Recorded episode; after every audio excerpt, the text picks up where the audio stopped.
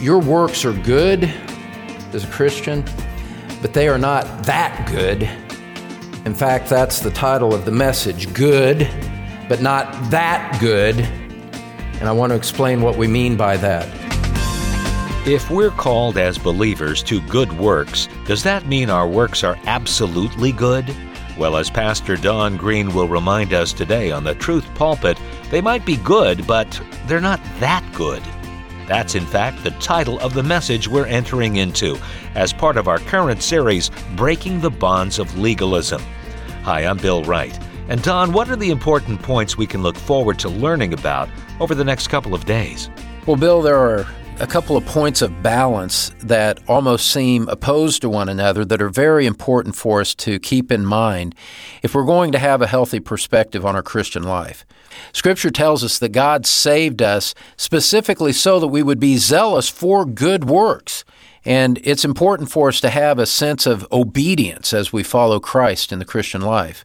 But at the same time, in order to keep us from pride, there are several scriptural perspectives that would help us see that our good works are indeed good, but they're not so good that we should be boastful. That's what's ahead for us as we study God's Word together on the Truth Pulpit. Thanks, Don. And friend, let's get started right now in the Truth Pulpit. If we're a proud and boastful, arrogant man in the process. That doesn't, that doesn't help. That is a disfigurement of the gospel. It doesn't matter if we are outwardly moral, if inwardly we are puffed up thinking that we're better than our, those that are around us. Because, and we cannot go there, we cannot think that way because we are sinners. And the best of us fall short of the glory of God. The best of us find that our righteousness is as filthy rags. The best of us stumble in many ways. This is just basic Bible teaching. But the challenge for us is for that to sink into the way that we actually think about God and think about ourselves. It is easy to hold these truths in one, in one side of your brain and yet in the other side of the brain to not make the connection that says, oh, this affects the way that I view myself. This is the way that I, this affects the way that I think about others. It affects the way that I think about Christ. And scripture warns us, tells us, you know, that uh, it's impossible for us to go and humble another man's pride. And one of the reasons we teach God's Word is we believe that it has the power to pierce the human heart, to expose the thoughts and intentions of the heart in a way that all kinds of arguments never could do. I could give you a lengthy apologetic lecture and you would walk out unchanged. But when we come to God's Word, we find things that, that that, that diagnose us, that hold a spiritual mirror up to, our, up to our eyes, up to the eyes of our hearts, and we say, Oh, I'm a sinner. And my pride is crushed and humbled by that. And yet, in my place of, of humility, in my place of, in my place of conviction, I look up and I see Christ and I see him crucified and risen and ascended to the right hand of God to be the representative of sinners, to save them in love, and that I can rely on him even though my life in itself is not worthy of him to do that, even as a believer. Now, so keep those things in mind. One of the great challenges that I'm finding in this series is to try to keep things in balance as we as we go along. The starting point, I think, in dealing with legalism is to recognize what the gospel is and what it is not. To realize that, that, that man in his rebellion against God is on the receiving end of grace. That God in grace, in love, in mercy, in patience, in goodness sent Christ to be the Savior of sinners just like you. And we realize that we relate to God not on the basis of our personal merit, that, that we do not approach Him on the basis of a life that is righteous enough to merit His attention. We come as those who fall short of the glory of God and trust in the mercy of, of one outside of us. We trust in the righteousness of one outside of us to be our access to God. And that mercy and righteousness is found in Christ alone. Last time we tried our best to put obedience in its place in our series on legalism to tell people that they're sinners that cannot earn the favor of God to tell you as a Christian that you are a sinner that falls short of the glory of God is to say this. It is to say that your good works cannot earn salvation. Forget about it. That does not happen. There will be no one in heaven who boasts about the fact that they earned their way there. This is so fundamental to existence. And yet, we said that when God saves a man, he changes the man, he, he imparts a new nature to the man. He, he declares that man righteous before the law court of God. That man is declared righteous on the basis of the righteousness of Christ credited to his account, a free gift from God given to him and received by faith. So we cannot earn our salvation.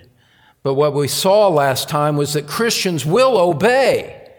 Jesus said, If you love me, you will keep my commandments. Ephesians chapter 2, verse 10 says that we are his workmanship, created in Christ Jesus for good works, which God prepared beforehand so that we would walk in them.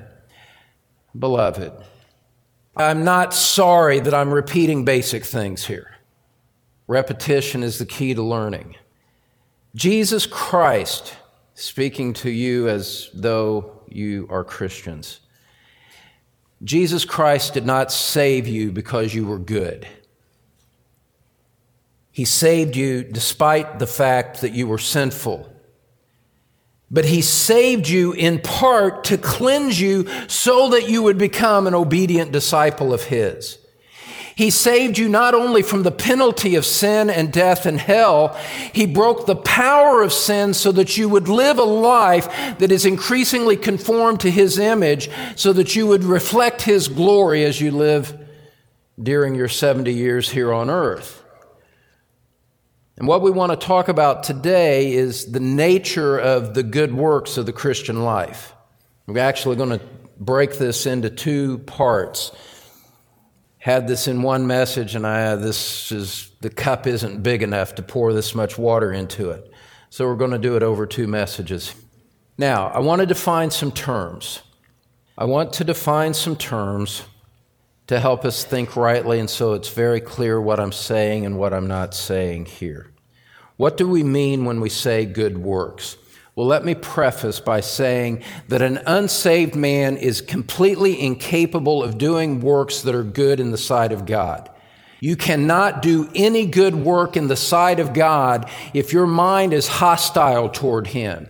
In your nature, that Romans 8 says that those who are in the flesh cannot please God. And so when we talk about good works, we're not even talking about unregenerate men, unsaved men. Their, their, their lives are, are sinful because their lives and what they do flow out of a disposition of hostility toward God. Before you can do any good work, you must first be reconciled to God in the deepest recesses of your heart. And that only comes through a saving work of Christ and putting your faith in Him. So we're not talking about good works from the perspective of an unsaved man. That's a contradiction in terms. You know, a, a man can do things that have some measure of civic good, man to man philanthropy. Let's not slip for a moment and think that somehow that earns merit with God. That that puts God under obligation, that the, that the favor of God can be bought by what he does. Perish the thought.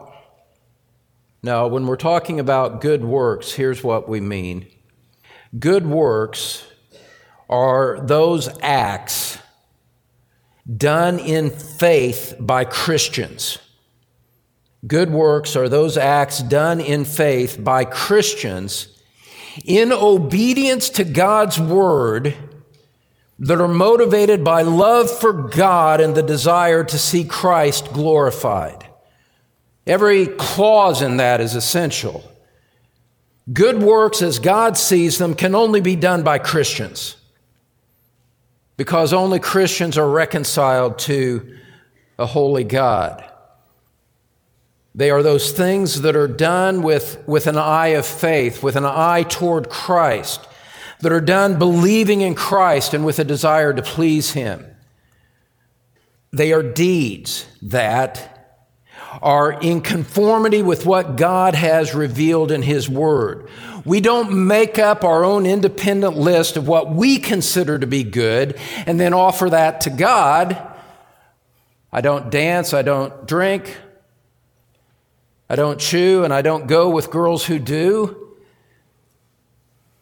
Those kinds of, that kind of mindset that establishes a list of rules outside of Scripture is worthless because it is not in accordance with the revelation of God. It is the doctrines and precepts of men rather than the doctrines and teaching of God's Word.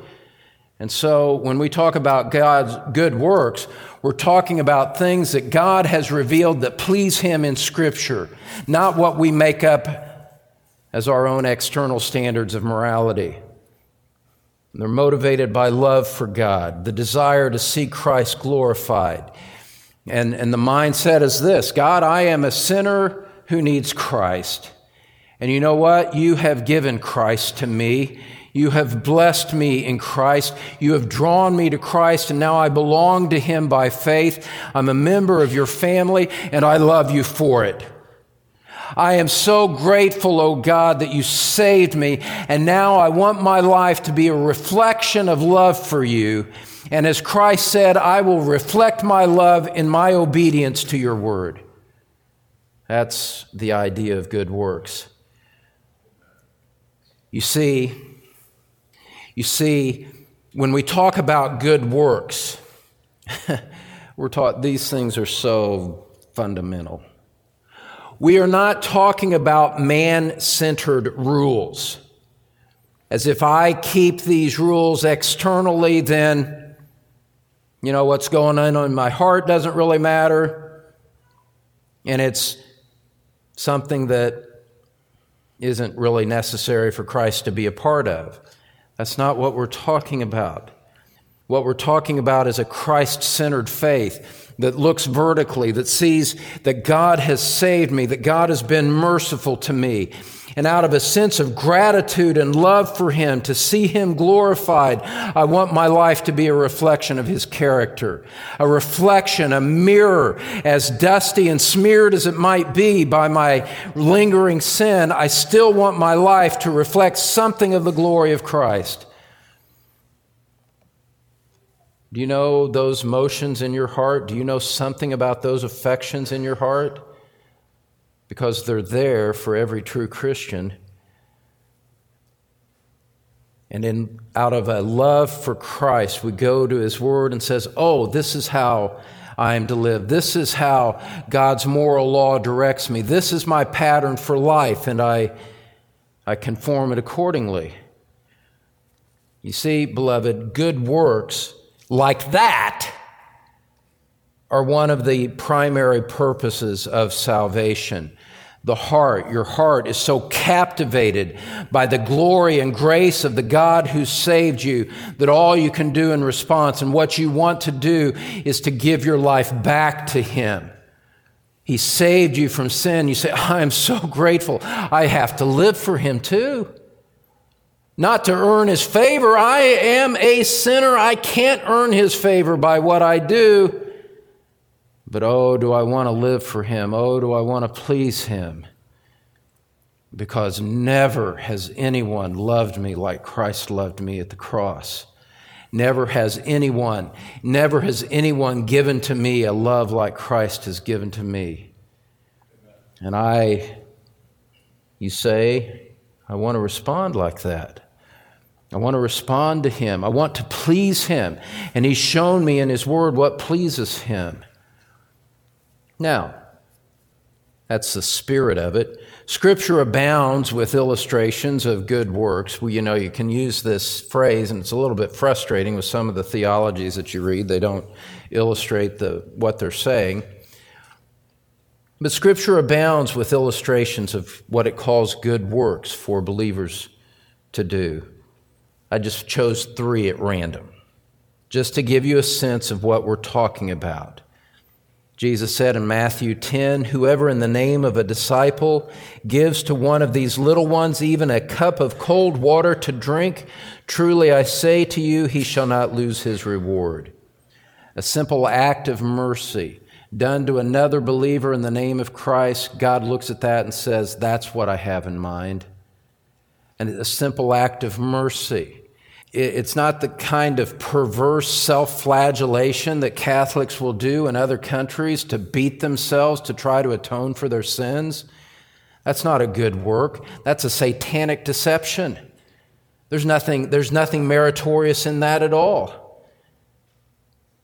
Scripture says, in James chapter 1 pure and undefiled religion in the sight of our God and Father is this to visit orphans and widows in their distress and to keep oneself unstained by the world. The simplicity of, of showing a, of, of extending your life in care to those who are vulnerable in the name of Christ saying God's word says that this is a good thing. I see that. I want to please God. I see this vulnerable person, I want to give myself to them. Pure and undefiled, scripture says. 2 Timothy 2:15 Be diligent to present yourself approved to God as a workman who does not need to be ashamed, accurately handling the word of truth. Going to God's word, applying your mind to it, to understand it, to interpret it rightly, to, to speak about it rightly. And we could multiply it, Romans 12, different things that you could look at. The key for what we're saying is that these are deeds that are done by Christians in response to God's word, motivated by love for Christ and the desire to see God glorified. Bible says that God approves such works and that he will reward them. That there will come a time where we stand before him and we receive an eternal reward, and He will reward us for the good works that were done by us as Christians. And so, the, the possibility of good works is, exists for those of us who know Christ. That's all by way of introduction. Now, I want to get to what we're going to focus on here today one of the things that we really need to do as Christians, as a church, is to keep the concept of good works in perspective, lest we fall into a sense of legalistic pride. Look at what I'm doing. I'm better. I'm good in and of myself keep them in perspective, lest as individuals in our lives, in a conformity, some kind of outward morality, we fall into a legalistic sense of entitlement over our behavior. You know, and, and you would never say this verbally.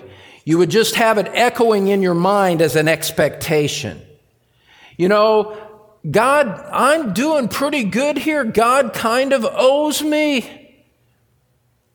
As I've said in the past recently, where that gets exposed is when trials hit you that you did not want, that you were not anticipating, and all of a sudden life is very difficult, and your legalistic mind exposes itself. The pressure of trials causes some lingering legalism in your heart to spurt out, and you can recognize it when you think and when you say, What did I do to deserve this? As if your behavior was going to determine and limit and restrict the nature of what God would do in your life. That God is obligated to respond to you because you have behaved in a particular way.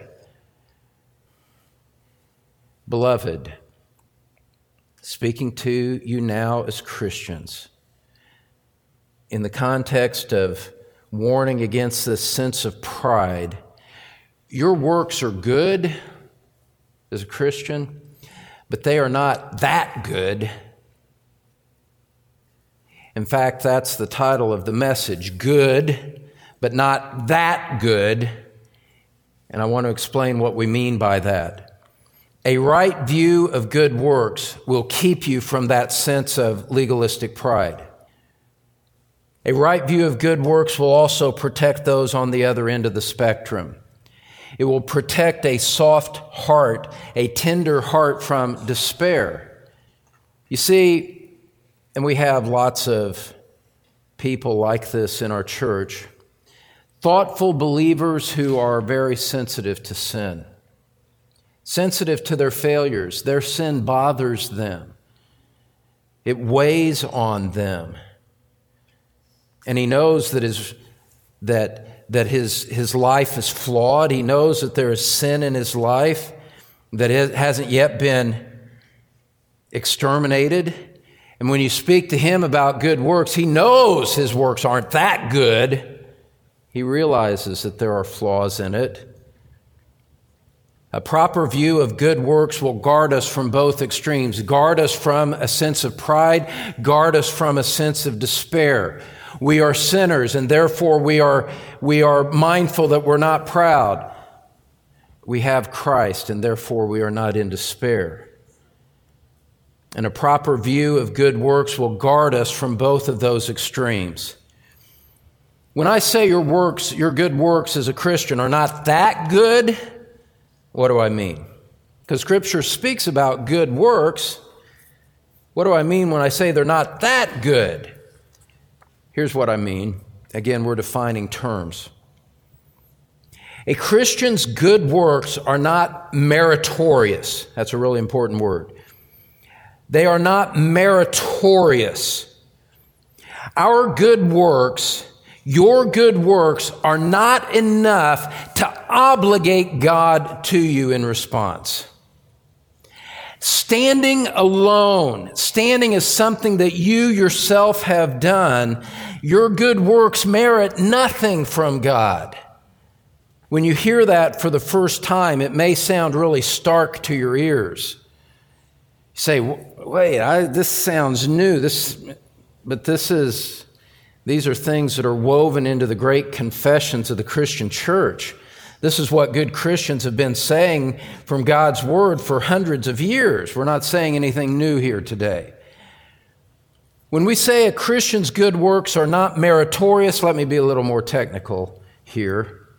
The theologian Louis Berkhof says this When we speak of good works in connection with sanctification, we do not refer to works that are perfect that answer perfectly to the requirements of the divine moral law and that are of such inherent worth as to entitle one to the reward of eternal life.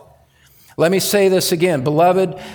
If you don't see it now, trust me, we're talking about something that is absolutely essential here and, and has great ramifications for your spiritual life henceforth going forward. So I'll repeat the definition and add to, to it with something else he said. When we speak of good works in connection with sanctification, we do not refer to works that are perfect, that answer perfectly to the requirements of the divine moral law, and that are of such inherent worth as to entitle one to the reward of eternal life. What he's saying is, is that there's nothing that we do that is so good that it entitles us to eternal life. That's not the nature of Christian good works. They're not that good. They're comparatively good, they're relatively good, they're pleasing in God's sight, but strictly judged, absolutely judged, they're not worthy to the glory that's going to be revealed to us. Berkhof goes on and says, The good works of believers do not, by their own intrinsic value, make God a debtor to those who perform them.